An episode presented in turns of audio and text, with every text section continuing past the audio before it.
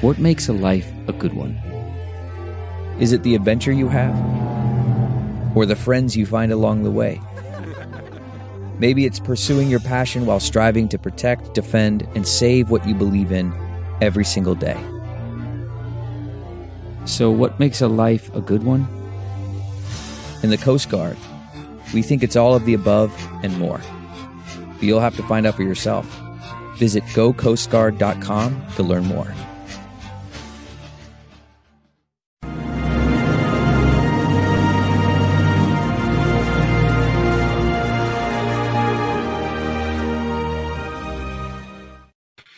Hello there, everyone. Judge Andrew Napolitano here with Judging Freedom. Today is Tuesday, February 22nd, 2022, 222 22. Uh, it's about 1135 in the morning here on the East Coast. And we just learned that a, a jury in federal court in Atlanta has just convicted uh, the three men who had already been convicted of murdering Ahmaud Arbery. This time they were convicted of hate crimes uh, by violating uh, Mr. the late Mr. Arbery's civil rights uh, because of hatred of African Americans. Now, this requires a little bit of explanation. You may say, well, wait a minute. I thought the government couldn't try you twice. Isn't there a double jeopardy clause in the Constitution? And the answer to those observations is yes and yes.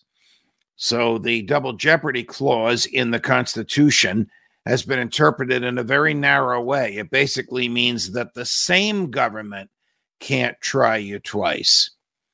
So if these uh, guys that were convicted of murdering Ahmaud Arbery in state court had been acquitted in state court, then the state of Georgia could not try them again.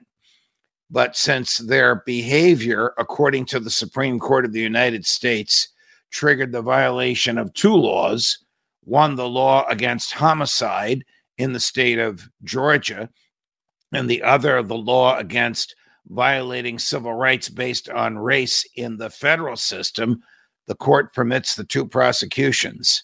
Now, this is not without a lot of controversy the Supreme Court of the United States in a very recent case, just a year and a half ago, two years ago, excuse me, um, in, involving the possession by a felon uh, of a weapon in Alabama, where the felon arguably violated both Alabama law and federal law. The Supreme Court, by a vote of seven to two, permitted the second prosecution, saying these are two different jurisdictions uh, and they can't be denied the right to enforce their own laws. One is the state of Alabama, the other is the federal government.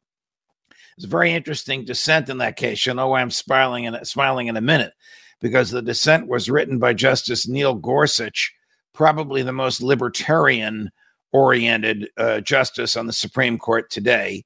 And it was concurred in, it was two years ago now, by the late Ruth Bader Ginsburg, the most liberal and progressive member of the court. This is an area where libertarians, even those on the right and progressives on the left, agree. A double jeopardy means no double jeopardy, no second trial. The feds want to try him, they get to go first, but you can't have two trials. They can't serve two life terms, but that's effectively what will happen to them. They've already been sentenced to life in prison in a state court.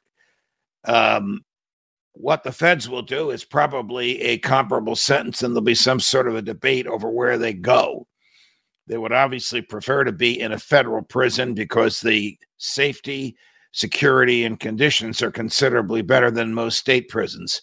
But the state tried them and convicted them first. Judge Napolitano, judging freedom.